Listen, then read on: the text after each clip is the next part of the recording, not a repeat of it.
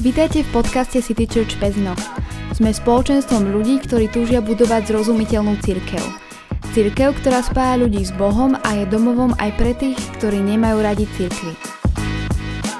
Dámy a páni, priatelia a kamaráti, vítajte pri našom podcaste. Zdraví vás Robči. No a dlhšiu dobu sme sa už nepočuli, čo ste si možno niektorí všimli. A teraz sme tu opäť po nejakom takom čase, že sa zmenilo, zmenili sa trošku nejaké termíny vydávania nášho podcastu, čo možno niektorých z vás pomýlilo, ktorí ste už pravidelní odoberatelia a sledujete nás. Niektorí ste si to možno ani nevšimli, ale uh, trošku sme prešli takými inováciami, či už technickými, alebo aj takými dramaturgickými. Takže e, to len v úvode tohoto dielu by som vám rád nejak tak objasnil. A tí, ktorí nás sledujete aj na sociálnych sieťach, tak e, asi ste zachytili, že sme robili takú verejnú zbierku, kde sme dali možnosť, aby ste boli štedrí a tí, ktorí vidíte zmysel v našom podcaste, aby ste ho nejakým spôsobom podporili a to konkrétne, aby ste podporili finančne, pretože chceli sme e, zakúpiť novú zvukovú kartu ktorá nám pomôže aj zlepšiť zvuk, ktorý možno aj je už možno počuť. Verím tomu, že áno, že to má zmysel. Takže uh, novú zvukovú kartu sme už vlastne k dnešnému dňu nahrávaniu sme aj kúpili, už ju máme a už na ňu aj nahrávame. A sme veľmi vďační za to, že mnohí z vás ste prispeli a sme boli aj trochu takí prekvapení, že celkom dosť to bolo. Ona stála nejakých až skoro 400 eur a podarilo sa vlastne k dnešnému dňu vyzbierať až 150 eur. A takže to je tak celkom, že skoro polovica, čo sme veľmi radi a tým pádom aj všetkým, ktorí ste pri, e, prispeli a poslali peniaze, tak sme veľmi vďační a ďakujeme, že ste nám poslali. No a teda veríme, že vás nesklameme, že to čo, to, čo ste investovali do nášho zvuku teraz, tak e, že sa vám to nejakým spôsobom vráti späť v podobe nejakého kvalitného obsahu. Takže to je prvá vec, e, táto naša zbierka. No a druhá vec, to už som tak načrtol, a to je taká tá dramaturgická zmena a to je mm, akýsi nový format vydávania tohto podcastu. A rozhodli sme sa, alebo teda dospeli sme k tomu, že vlastne robiť to tak, že každý mesiac, e, každý týždeň, e, to znamená 4 diely do mesiaca, nový diel v rámci nejakej série, že je toho celkom dosť a že sám za seba poviem, že ja sledujem mnohé podcasty a niektoré ani nestíham, ktoré takto často vydávajú e, počúvať. Takže sme zvolili, že teraz už do budúcna budeme fungovať takým nejakým spôsobom, že približne raz do mesiaca niečo vyjde, či už to bude jedna dlhšia epizóda, alebo dve kratšie, alebo ako sa nám to podarí ale nechceme, aby to myšlo možno na úkor kvality. Veríme tomu, že aj tých ľudí, ktorí si budeme naďalej volať, že to bude nejakým spôsobom obohacujúce a že to vôbec nebude vadiť, že to bude iba raz do mesiaca, že to nebudete mať každý týždeň. Takže mm, to je, čo sa týka nejakej dramaturgickej zmeny. A vlastne ešte jedna vec ma napadla. Dnes vyjde tento diel, teda teraz natáčame toto s mojim tým špeciálnym hostom, ktorého som avizoval už v storkách na sociálnych sieťach a potom budeme mať letnú prestávku, ktorá bude až do septembra. Už tam máme vyhľadnutého, vyhľadnutých hostí, ktorí budú, na ktorých sa ja osobne veľmi teším a dúfam, že teda e, nič sa nestane a budeme to môcť nahrať, že to bude v poriadku. Takže na, máte sa na september na čo tešiť, ale teda v lete bude pauza, takže um, asi možno aj vy potrebujete pauzu od podcastov, neviem. My určite od nahrávania áno. Takže toľko možno na úvod také informačné okienko. No a teraz by som už prešiel e, k tomu, čo máme na pláne dnes a s kým tu ja sedím dnes. No, e, ja som to povedal do tých sociálnych sietí, kde som vás vyzýval na storke, že aby ste kladli možno otázky, e, ak máte, že, že máme tu človeka, ktorý nejakým spôsobom bol činný e, pri pomoci Ukrajine, keď v marci vypukla teda vojna na Ukrajine a nejakým spôsobom bol činný ako v takej tej humanitárnej forme a neskôr potom aj tam sám bol na tých miestach, kde boli tie boje a podobne a preto sme si tohto človeka sem dovolili dnes pozvať a hovorím stále v takých inotajoch, ale už ho predstavím. No, e, tohto hostia sme to už raz mali a teraz si hovorím, že tak ako povedal klasik, že žiala Bohu, že chvála Bohu, alebo chvála Bohu, že žiaľ Bohu, neviem. Uh, no, je to Ivka Čerbová, ktorá tu už raz bola v januári. Ivka, vítaj. Ahojte, ahojte. No, uh, bola tu už v januári zo sériou, kde sme sa rozprávali o ich misijných tripoch uh, v Afrike a potom aj, čo to bola v Indii a tieto veci, že No a sme sa tak bavili, že však niekedy ešte možno niečo, keď bude zaujímavé, že, že to by sme sa mohli ešte že stretnúť. No a ja som si povedal, že no tak kiež by nebola táto príležitosť, že sa pri nej stretneme takto a že budeme sa rozprávať práve o tejto téme Ukrajina a tvoja nejaká pomoc tam. A to bolo také, také zaujímavé, lebo aj sme tak zvažovali, že tak ako nie je to asi úplne jednoduché, že osloviť človeka, ktorý nielenže akože dobre pomáha, hej, ale ináč, ináč sa pomáha, keď si na Slovensku a ináč sa pomáha proste, keď už si tam, kde akože vidíš tie veci a všetko toto. Čiže, uh, ale potom teda, jak som sa s tebou som sa bavil, že teda či nad tým nerozmýšľa, že keby nie, že keby, že to je ťažká vec, že, že nechoďme do toho, ale že ty si povedal takú zaujímavú vec, že že áno, že je dôležité o tom hovoriť. Mm. Tak to bolo. E, stále si to myslím. Áno, áno. takže, takže som rád, že aj teda s týmto postom, že dneska sa môžem s tebou rozprávať. A už, už vlastne, keď som sem došiel, tak to bolo také, že už sme sa vlastne začali trošku aj rozprávať, že čo? A hovorím, že počkaj, počkaj, že to mi povieš na podcaste, hej. A vlastne ešte tým, že ťa, až tí, ktorí vlastne nepočuli tú januárovú sériu, o tej Afrike, tak vlastne uh, Ivka je uh, mladá dáma, ktorá býva v Bratislave, je pôvodom z východu a pracuje v nadácii Integra a koordinuje tam rôzne projekty a tým, že koordinuje rôzne projekty v zahraničí, tak tým pádom tam aj veľa chodieva. A ak chcete, chcete teda akože viac počuť aj o tých iných, ako ten súčasný, o ktorom sa budeme baviť, tak si kliknite na tú našu sériu, ktorá, bola, ktorá vychádzala, myslím, to bolo v januári a volalo sa to Zázmeno do Afriky, tuším. Tak. Tušíš správne, Dobre. ale pokiaľ si to pamätám ja správne. Áno, no ja by som si to mal pamätať ináč. OK, no dobre, takže dneska sme tu pri tej téme Ukrajina. Uh, no, premyslel som, že teda ako začať, čo sa akože pýtať, teda ty si bola vlastne, ako som to uvedol, že taký ten človek v prvej línii, čo sa týka tej pr- prvej, tej humanitárnej pomoci. Uh, akože keď to tak zhodnotím z pohľadu človeka, že čo, sled, čo nebýva tam, hej, čo sleduje len média, tak akože celá tá vojna bola taká, že všetci si mysleli, že akože nič nebude, že to len mm. proste Rusko napína svaly a že tam akože niečo a potom akože veľký vpad, hej, a mnohí akože boli že šokovaní, že čo sa to deje a potom vlastne v priebehu pár dní, teda minimálne na Slovensku, ale aj po celej Európe vypukla nejaká, nazvem to, že vlna solidarity a začala proste pomoc humanitárna, akákoľvek iná. Uh, ako to bolo v, tom, v týchto prvých dňoch, že u teba a v Integre, ako sa to proste začalo? Lebo tak mali ste asi rozrobené nejaké iné veci, tie bežné, hej, nazvime to, a zrazu, že toto, že ako, ako to vzniklo?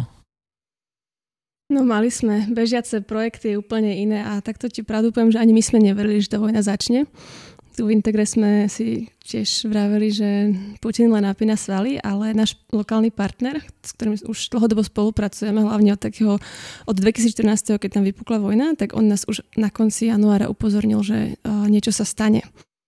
A my sme vtedy začali riešiť teda tú otázku, že dobre, ak by náhodou sa niečo stalo, že čo budeme robiť. Začali sme teda uh, komunikovať, že pripravíme nejaký, nazveme to, že utečenecký tábor pri Kieve, a budeme čakať, že čo sa deje. No a asi toho 10. februára nám náš partner začal veľmi, veľmi vážne komunikovať, že napadnutý bude aj Kiev. A teraz tak možno, že trošku Hámbim sa za to, ale my sme neverili tomu, že by skutočne si Putin dovolil napadnúť aj Kiev. Mm. Takže aj my sami sme partnera tak ukludňovali, že nie, to sa nestane, to sa určite nestane, neboj sa. A my sme tam poslali nejaké prvé peniaze na zariadenie toho utečeneckého domu. Kúpili sme tam generátor, kúpili sme tam madrace a, a potom prišla otázka, že či môžu zvyšné peniaze použiť na evakuáciu. Začínajú evakuovať. A to bolo zhruba medzi 14. až 18. februárom. A my sme fakt neverili, že oni vážne idú evakuovať. A vtedy vlastne toho 14. neviem, či si posluchači spomínajú, ale tam sa tak ukludnila trošku situácia. Že ja keby na toho Valentína, ja si presne pamätám, že Putin povedal, že teda nič neurobi, nebojte sa. Uh, takže my sme aj ukludnili partnera, že akože nech chvíľku počká, že uvidíme. A potom po 18. alebo 17. 18. február sme dostali informáciu, že 20. Nap- bude Ukrajina napadnutá.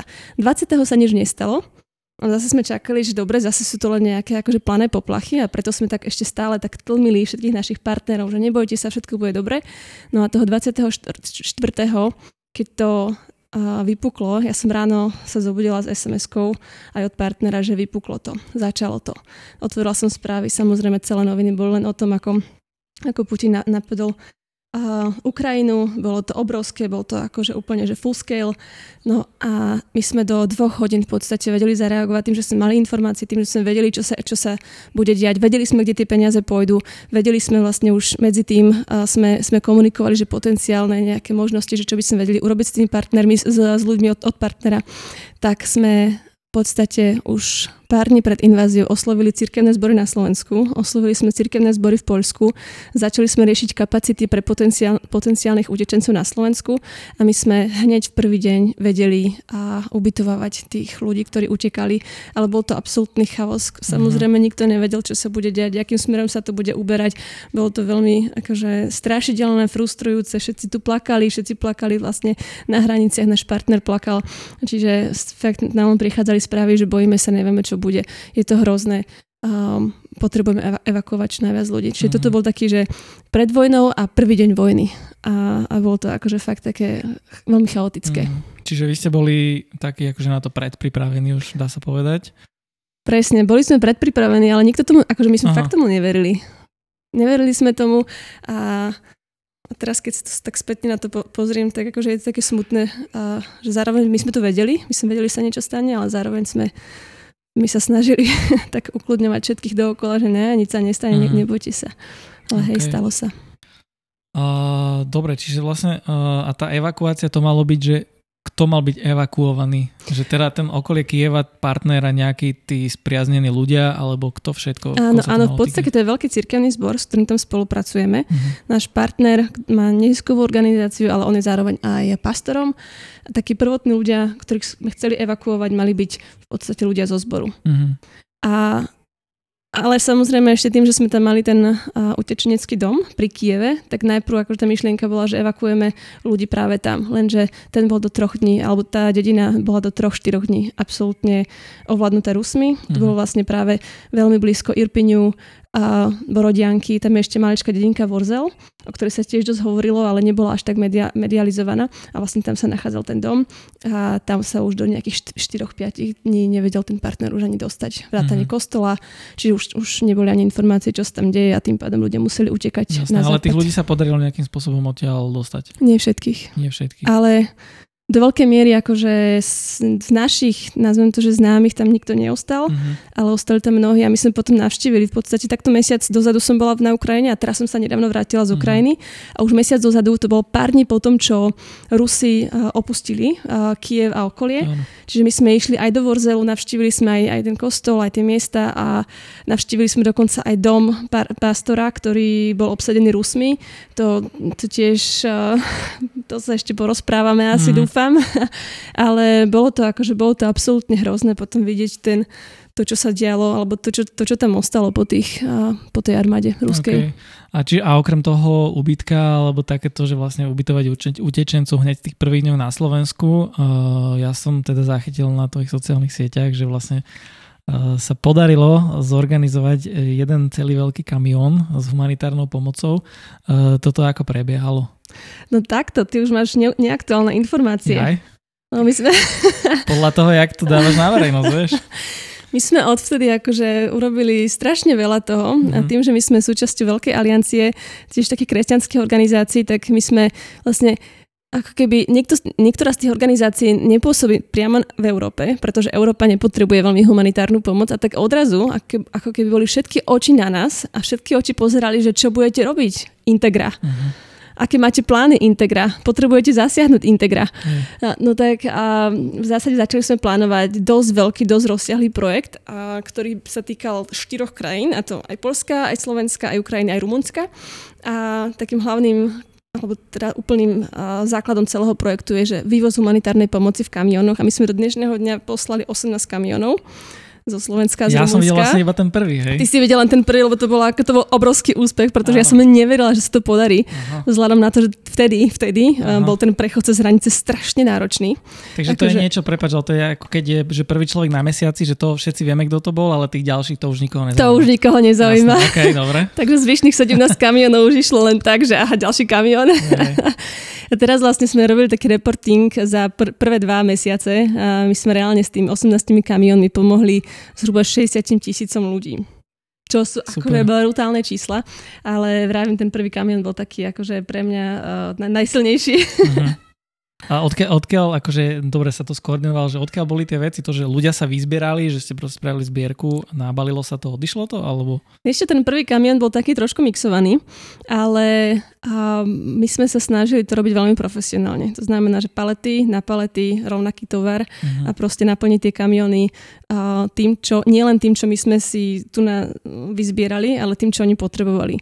Čo je strašne dôležité, akože pamätať alebo reagovať nie, nie na ten vlastne ponuku, ale reagovať na dopyt. A my sme vlastne začali riešiť feedbacky od tých ľudí, od lokálnych, čo potrebujete. Potrebujú generátory, potrebujú uh, malé plynové tie, nie piecky, ale Bomby? bomby v podstate. Potrebujú jedlo, potrebujú plienky, potrebujú toaletné papiery. Čiže my sme si, papiere, my sme si začali vlastne spisovať a potom vlastne na základe toho sme, či už um, prvé kamiony ešte boli také, že ešte sa dali osloviť tí naši dodávateľia, ale potom tie ďalšie kamiony to už bolo len o tom, že musíme nakupovať Mhm. v podstate veľkoobchodne a na základe tých, alebo s, pod, s pomocou tých veľkých dotácií od našich kresťanských partnerov, veľkých neziskových organizácií, tak sme boli schopní nakúpiť tie všetky materiály. A to Mhm. sa šipuje na Ukrajinu ešte teraz, vlastne plánujeme ďalšie kamiony a tam sa vlastne to dostáva do lokálnych zborov cirkevných, čo je strašne dôležité, že ak, ako dôležitú úlohu v, tomto, v tejto kríze zohráva momentálne cirkev.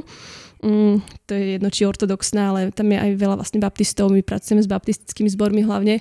A, a také, tie malé cirkevné zbory sa stávajú také huby, alebo také miesta pomoci. Mhm. Ľudia tam prichádzajú a tam si môžu zobrať, čo potrebujú a, a, v zásade akože, čo aj počujeme je, že kostoly sa plnia, že ľudia, ne, neviem do akej miery je to úplne pravda, ale bolo nám dokonca povedané, že na Ukrajine momentálne nie sú neveriaci, že každý tak, ako každý potrebuje mať v niečo vieru teraz Mhm. a že skutočne tí ľudia sa tak utiekajú k Bohu, čo bolo tam aj vidieť, že na veľkých um, reklamných uh, nejakých billboardoch proste boli modlitby, modlitby za ľudí, modlitby za vojakov a, a vy, bolo tam akože veľmi citeľné, že, že tá viera je tam momentálne strašne silná, že ľudia sa v podstate spoliehajú hlavne na Boha. Mhm. To je super. A aj ako toto bolo veľké svedectvo, bolo to veľmi silné to vidieť. Aha, aha. A uh, dobre, čiže to boli tieto kamiony, tieto ubytovania a tieto veci. A čo sa deje teraz v súčasnosti? Čo prebieha ešte v rámci týchto aktivít? Deje sa všetko, akože stále v podstate všetky aktivity uh, fičia. My na Slovensku podporujeme viacero tiež takých, ja to nechcem nazvať, že utečeneckých domov, ale akože miest, kde sa, kde, kde sa ubytovávajú utečenci, napríklad MPK, Kráľová Lehota. Mhm. Tam doteraz mesačne, vlastne marec, apríl, ešte doteraz tam je plus minus 70 ľudí. Počas marca, apríla, apríla, hej, tam bolo 90 ľudí. Čiže a potom po, sme podporovali aj Lučatín, kde aj vám, čiže akože vidíme, že stále tá pomoc je potrebná, ale tí ľudia vlastne odchádzajú. Tí ľudia chcú sa niekde usadiť, chcú si nájsť nejaký normálny domov, buď idú na západ, alebo naopak idú na, na Ukrajinu. Strašne veľa ľudí sa vracia na Ukrajinu. Aj my, keď sme boli na hraniciach, tak akože viacej aut už, je, už bolo niekedy smerom do Ukrajiny ako na Ukra- hej, ako, ako z Ukrajiny. Čiže to bolo, to sme, to sme videli a teraz vlastne najväčšia potreba, čo sa týka Slovenska a Polska sú práce, nájsť prácu, nájsť ubytovanie, lebo to, tie ubytovania sa minuli, tu boli veľké problémy vlastne. Tá, ako si spomen, spomenul, že tá prvá solidarita trošku opadla. Mhm. Ľudia zistili, že to nie je len tak mať, mať um, Ukrajincov doma Áno. a potom začali sa riešiť problémy, že čo s nimi, ako, ako ich na úvodzokách vyslať niekde ďalej, kam ich Mhm. poslať, čo ak nemajú ubytovanie, čo ak nemajú peniaze na ubytovanie. Čiže to sú všetky tie otázky, čo sa momentálne stále riešia, stále ich riešime. My si museli normálne že zamestnať človeka, ktorý sa týmto veciam venuje, lebo my sme to vôbec nestíhali a to je akože full-time práca. Čiže vy ste si takú, takú pracovnú agentúru spravili ešte, hej? Ja by som to až tak... Ne... podstate akože áno, áno, ale asi je to také, že v malom. Lebo, no jasné. Ale nazvem to, že nielen pracovná, ale všetko možno riešime. Áno. Od toho, že jedna pani potrebovala lekára a zistili sme, že mala infarkt a uh-huh. museli sme s ňou v nedelu po obede utekať uh, k lekárovi, až po to, že máme tu proste neposlušné detičky v školách a, alebo proste ľudí v hoteloch ubytovaných, za ktorých platíme, ktorí sa správajú veľmi nevhodne, takže úplne veľmi, veľmi rôzne problémy tých ľudí. A mhm. my na jednej strane im to nemôžeme zazlievať, na druhej strane, kde je tá hranica, že čo ešte OK, čo už nie je OK.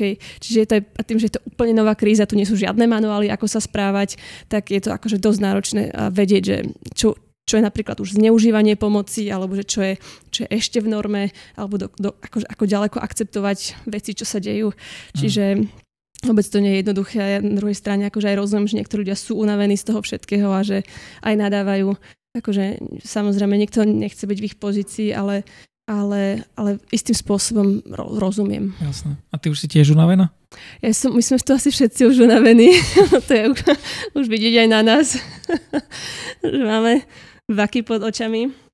Ale akože zároveň je to strašne úžasné vidieť tu, akože to obrovské množstva ľudí, čo pomáhame. Aj vidieť, akože my sme, tým, že sme navštívili tie kostoly, videli sme tie tam je hlavne, keď sa vrátim na Ukrajinu teraz, tak tam miesta, kde my pomáhame, čo je akože veľké, veľ, veľká, veľký network miest, tak vidíme tam hlavne babičky, vidíme tam proste starých ľudí, vidíme tam mužov, ktorí nemajú prácu, lebo strašne veľa ľudí tam stratilo prácu, čo sme počuli dokonca, že 50% ľudí vlastne stratilo prácu. A to nie len, že oblasť to je, to je skôr oblasť, že Kiev a, a západ. Uh-huh. Že Kiev a východ to je úplne ešte horšie. Tam vlastne všetci ľudia prišli o prácu, alebo teda druhá väčšina z nich, ale že hlavné mesto, Lvov a takéto proste veľké mesta, ľudia produktívni ľudia, štyriciatnici, veľa mužov, ktorí tam ostali, nemajú teraz momentálne čo robiť, čo tiež môže spôsobiť veľa problémov. No a oni teraz sú odkazaní do veľkej miery na tú takú humanitárnu pomoc, ktorú aj my tam dovážame. A Dúfam, že to nebude trvať dlho, ale tak určite bude trvať pár mesiacov, kým sa tam akože zase vrátia kan- ľudia, kedy budú schopní sa ľudia vrátiť do kancelárií, kedy budú riadne fungovať služby uh-huh. a tak ďalej. Čiže uh-huh. je, to akože to je celé spektrum problémov, ktoré tam teraz tí ľudia riešia. Čiže, aj v tých západných častiach. Čiže vlastne to, čo sa spomínalo, že toto vyzerá asi, že na dlho, že to nebude môcť byť šprint, ale taký skôr beh na dlhé trate, tak sa to asi aj teraz tak celkom rysuje a krajina tým, že nefunguje tak úplne, že jak túto, hej, že dojdeš do obchodu, kúpiš si, čo potrebuješ, že práve preto ešte treba takýmto spôsobom Áno, ale zároveň, aby sme to uviedli na správnu mieru, ty si tam môžeš skúpiť. No môžeš, len či to tam aj nájdeš, hej? Nájdeš všetko. Akože takto, bavíme sa zase, lebo je tam ten rozdiel, že keď ideš po tej západnej Ukrajine, uh-huh. a to som, akože moja prvá cesta ma trošku tak šokovala, lebo médiá ukazovali všetko je zbombardované uh-huh. a proste bombardujú Lviv, bombardujú Užhorod, proste všetko, ale ty tam ideš a na, na tej západnej, v tej západnej časti sa cítiš, ale všetko tu akože stojí a, a vlastne ty si vieš normálne ísť na benzínku, aj keď teraz je veľký problém s benzínom, teraz sa čaká akože 4 hodiny na benzín, ale vtedy pred mesiacom my sme nakúpili na benzínke, všetko tam akože všetkého bolo dostatok. Asi až do momentu takých, že 100 km pred Kievom, tam sa to začalo tak akože zači, zač, už to bolo také problematickejšie. Tam už sme vedeli aj, že rozbité cesty a potom asi tak 50 km pred Kievom tam už boli tie tanky, rozbité domy, ako tam to začalo byť mm-hmm. veľmi, veľmi vážne. Ale fakt po tej západnej Ukrajine ty nemáš taký ten pocit, že, že sa tu niečo vážne deje. Napriek tomu, že veľa blokpostov alebo tak, takých tých postov, kde boli uh, vojaci, všade boli ukrajinské vlajky, ako ten patriotizmus je tam veľmi silný. Nakúpiš tam, keď máš peniaze a čiže to bolo pre mňa taký, taký ani ne, nechcem to nazvať, že šok, ale bolo to také prekvapenie pre mňa, že aha, ale že to nie je až tak všetko hrozné, až kým neprídeš do Kieva a potom samozrejme ten, ten východ, ktorý je Hej. úplne momentálne, akože dneska som dostala informáciu od partnera z, z, z Charkova, tam tiež distribuujeme pomoc, on vravel, že, že toto je že až toto vidím, ako vyzerá vojna. Mm-hmm. Že akože veľmi zle to tam je. Mm-hmm. Aj v ďalších tých miestach na východe. Ty už si vlastne začala hovoriť e, o tom osobne, že ak si tam bola, tak prejdem rovno na to. Uh, že teda vlastne ty si tam bola že nedávno a teraz si tam zase bola nejaký čas. Uh, to bolo za účelom takým, že podporujeme to tam a ideme sa pozrieť vlastne, že ako to funguje. Tak ako to robíš, ako to robíte, neviem, či v tej Afrike alebo podobne. Prvá cesta bola hlavne o tom, že chceli sme vidieť celý ten proces alebo celú tú líniu od toho, že my v Senci naložíme kamión až uh-huh. po mhm. ten úplne posledný bod. My to nazývame tak, takzvaná, že posledná míľa, kedy sa napríklad te, tá rýža a cestoviny a, a tu nejak dostanú až k tomu poslednému človeku. Aby sme skutočne videli, že ako to funguje a aby sme to aj my mohli potom ďalej reportovať. Čiže to bol ten uh, hlavný dôvod prvej cesty. A potom teraz druhá, druhá cesta, ktorá prebehla minulý týždeň, tam sme do veľkej miery išli, pro, išli riešiť nové projekty a nové výzvy a nové veci, ktoré sú potrebné, a to hlavne lieky. A, lebo máme tiež možnosť distribuovať lieky do nemocnic a potom rekonštrukcia domov, a, najmä mm. v okolí Kieva uh, Irpiň a ďalšie. Uh, čiže v podstate tie, bolo to tak skôr také plánovací, plánovací trip. Uh-huh. A keď ešte prejdem, keď, keď sa spýtam k tej, k tomu prvému výletu, no výlet, Cesty, keď sa povie, to výlet, cesty. Áno, cesty, lebo keď sa povie výlet, tak si predstaví, že je, idem na výlet, vieš, no. A, a práve to, že teda idem do, do krajiny, kde je vojna, uh, mala si možno nejakú obavu, alebo si bolo, že jasné, som. ideme whatever proste?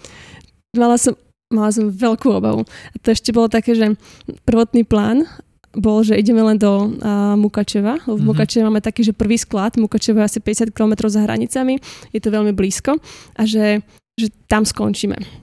Lebo vtedy nás nenapadlo, že ísť do Kieva. Vlastne až v Mukačeve nás partner ubezpečil, že si to presne pamätám, nám povedal, že Rusi sú preč, že Rusi tam už nie sú, môžeme ísť. A ten taký ten vnútorný strach, že, kokos, že práve pár dní dozadu sa tam ešte akože vo veľkej miere bojovalo, tam ľudia zomierali a my tam máme ísť, bol akože v, taký fakt, že cítila som strach. Musím por, pravdu povedať, že taká tá, čo bolo pre mňa silné uvedomenie, taká tá blízkosť a ja to preženiem trošku, že smrti, uh-huh. taká, že blízkosť niečoho, že čo ma môže veľmi uh, akože nejakým spôsobom ohroziť. Spôsobila samozrejme takú tú blízkosť Boha uh-huh. a spôsobilo to vo mne také akože silný taký moment pokánia, také, že Bože, ja neviem, čo sa stane zajtra, ideme tam, akože dôverujeme ti, ale proste, že ak by náhodou, že chcem byť s tebou zmierená.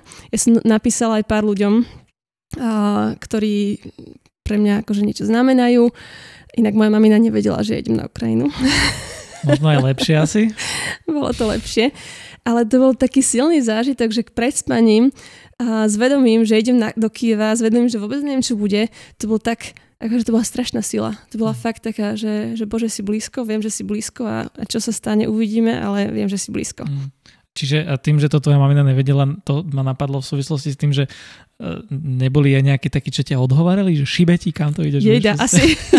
Mám že všetci, komu som povedala, že tak neblbni. No, že na čo? Akože aj kolegovia, oni hlavne keď mm-hmm. sme im povedali, že je možnosť ísť do Kieva, ale že nevieme, či ide, ideme a možno, že nie, takže nechodivý, nechodivý, nechodivý. Mm-hmm. Proste všetkým nám vraveli, lebo v podstate my sme išli traja ľudia z Integry, čo sú vlastne celkom, to je asi jedna tretina celého týmu. Mm. takže hej, ale ani mne nebolo všetko jedno. To akože klamala by som, keby som povedala, že hrdinka som išla úplne bez strachu. Ne, nebolo to tak. Jasne. A nebolo to ani teraz tak, druhá cesta, lebo vlastne my sme cestovali 8. maj, čo bol deň pred, pred tým vlastne ruským veľkým sviatkom víťazstvo tej, ich, jak to volajú, vlastenecké vojny.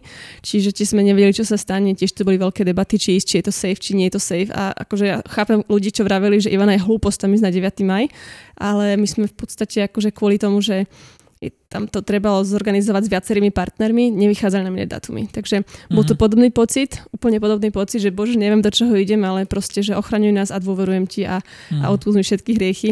Čiže tiež to bola taká to, veľmi podobný pod tomu prvému, čo som mala. Hmm. Celkovo ja si myslím, že keď sa človek do, dostane takéto situácie, akože blízkosti smrti, blízkosti proste konca, že úplne inak začne, aký, že prehodnotí veľa vecí, ktoré, ktoré v hmm. živote robí a ktoré, ako sa správa k ľuďom a tak ďalej. Hej, tak asi pre mnohých ľudí to bolo také, uh, teda to sme spomenali ten šok, ale že tak odkedy ja žijem, alebo odkedy, ja neviem, je tu tak, že sloboda na Slovensku od 90. rokov, tak e, najbližšie bola odvtedy vojna možno v Juhoslávii v 90. Mm. rokoch a, a že možno, že teraz, hej, že teraz to tak akože cítime, lebo sú tí uteč, utečenci a tak ďalej. Uh, ale uh, vlastne, čo som tým chcel povedať, ani neviem.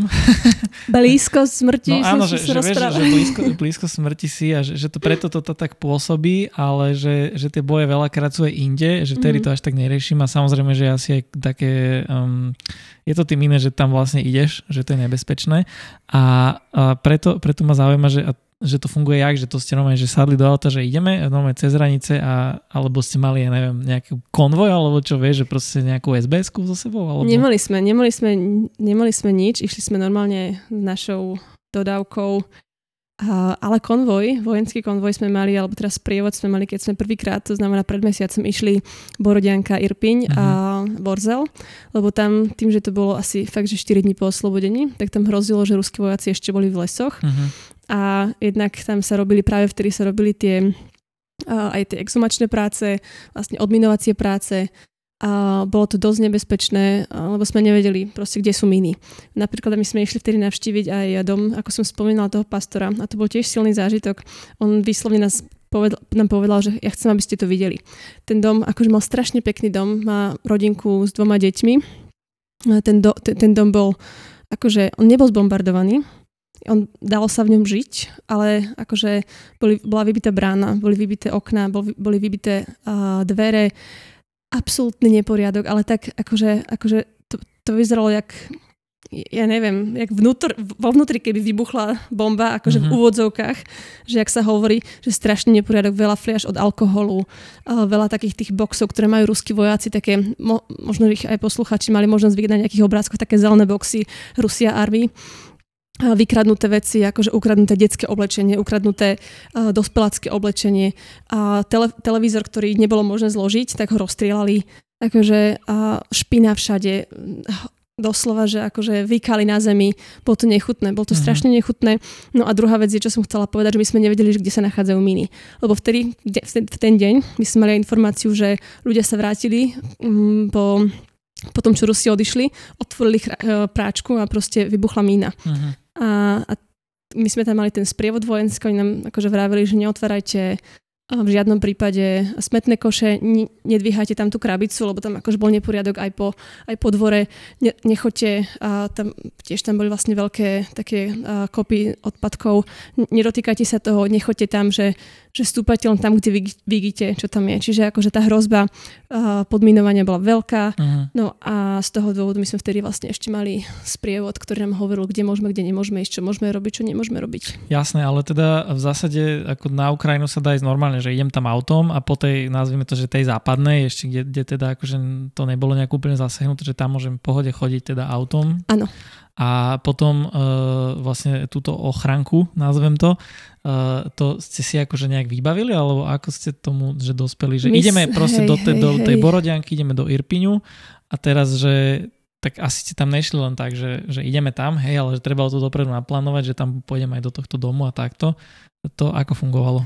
To fungovalo tak, že my spolupracujeme aj akože oficiálne so štátom alebo taký s niektorými štátnymi zložkami. Konkrétne to bola humanitárna kancelária prezidenta. A čo je, ono to je v podstate pod mestom Kiev. Uh-huh. A oni, my im tam pomáhame tiež s distribúciou, alebo teda my im dovážame nejaký tovar, ktorý oni distribujú a, s našim partnerom. A my keď sme tam boli vlastne ich navštíviť, porozprávať sa, zistiť a spoznať sa osobne, tak nám povedali, že môžete tam ísť, ale, ale nie bez, bez, bez ochranky. Tak oni nám v podstate vybavili ochranku. My sme, to bolo tiež zaujímavé, lebo my sme veľká čierna obrnená dodávka pre, prišla pred nás a že nastúpte si štyria vojaci po, po zuby ozbrojení, že, takže musíte ísť s nami a, a keď už vstupovali do akože Irpiňu, tak všetci si nasadili helmy a my sme nevedeli, čo sa deje, lebo oni s nami nekomunikovali. Takže ja som tam bola s kolegom akurát a on a pozeráme na seba, že čo sa deje. V podstate oni len vstupovali do tých lesov, kde boli kde boli vtedy Rusy, takže akože v podstate to bolo tiež mm-hmm. také preventívne. No a tam sme videli uh, aj tie zákopy, videli sme tam proste tie miesta bojov, tam ešte vtedy boli všetky tanky uh, zhorené. Uh, tiež sme videli, že keď sme išli počas, po, pomedzi tie, tie, tie, tie uličky, tak skoro každá brána bola vylomená. Akože fakt to, čo sa vravelo, že Rusi chodili od domu k domu a, a rabovali, tak uh-huh. ono, my sme síce v každom dome neboli, ale videli sme fakt, že asi sa to tak dialo, že či už brána alebo aj vy, vy, vy, vyvalené dvere boli, že bolo to akože dosť katastrofálne, úplne, uh-huh. úplne hrozné. A vám dali aj nejakú že neprestrelnú vestu alebo Nie. niečo? Vôbec? Nemali sme, nie. Čiže to... Myslím, že ich nemajú dosť. že keď ťažké teraz zohnať neprestrelnú vestu, no, to tak potrebovali áno. pre našich lokálnych ľudí. Normálne akože my sme na to čakali asi mesiac a pol a, a potom vlastne až kolegyňa Erika. Uh-huh, uh-huh. A tak ona, ona to zohnala nejakým spôsobom. Teraz na to čakáme, čiže skoro 2,5 mesiaca sme čakali na zopár neprestrelných vest. Uh-huh. Napadla ma taká divoká otázka, neviem, že nestáva sa, že mm, alebo teda asi keď sa ide do týchto už, už že oslobodených oblastí, že teda spomínal si tú hrozbu podminovania a takto, že sa môže stať, ale že nejak neunášajú tam ľudí alebo niečo takéto? To sa nestáva? Alebo ešte, že jaká je tam že hrozba, hej? Že to sú toto, čo tam, tam ešte... je najväčšia hrozba sú rakety. Akože momentálne v tých oslobodených mm-hmm. už tá najväčšia hrozba je, sú, že uh, je to nízko veľmi nízka pravdepodobnosť, že uh-huh. zrovna tam, kde ty si, že, že ktorý zavyrazala drbne nejaká raketa uh-huh. alebo nejaká, nejaká, nejaká bomba. Vzhľadom na to, že Rus tam už neboli, ale asi to je taká najväčšia momentálne, že Kiev a okolie. Uh-huh. My sme vlastne nám bolo povedané, že musíme ísť do ukrytu, keď, uh, keď zaznie sirena tak vlastne prvýkrát, keď sme tam boli, sme počuli sirénu raz, ale to nám povedali, že nebojte sa, že to je v poriadku. Čiže oni už ja neviem, nejakým spôsobom vedia rozlíšiť. Že to je cvičná toto? Že akože... ani necvičná, ale asi až na tretíkrát oni chodia. Uh, že keď už tretíkrát sa rozozvú, či sirena idú. Ale teraz druhýkrát, keď sme boli, tak nám povedali, že tým, že uh, bola informácia, že uh, Rusi majú namierené rakety z Čierneho mora, a ja, ja neviem, ako tieto všetky informácie majú, ale že trvá 7 minút, kým raketa dojde do hlavného mesta. Uh-huh. Takže a vzhľadom na to, že bol 9. Uh, máj a nikto nevedel, čo sa, ste, čo sa stane, takže máme utekať. Ale my sme ne, nepočuli uh, žiadnu sirénu a potom som zistila, že jednu sme prespali v noci.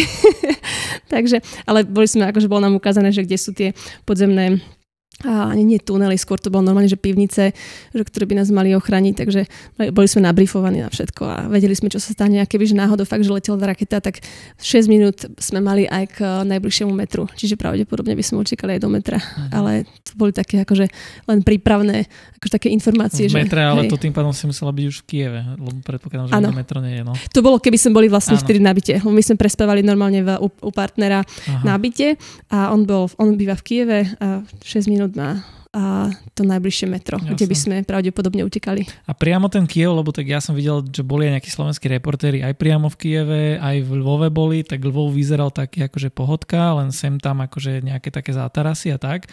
A Kiev takisto. A ty si mala aký pocit z toho Kieva, keď si tam bola, že Úplne iný pred mesiacom a úplne iný teraz, ale to sú dva dôvody. Prvý Aha. počasie. Aha. Takže prvý, pred mesiacom bolo veľmi sichravé zlé počasie a celá tá atmosféra bola veľmi ťažká. Aj tým, že to bolo novo, uh, novo vybité alebo teda oslobodené.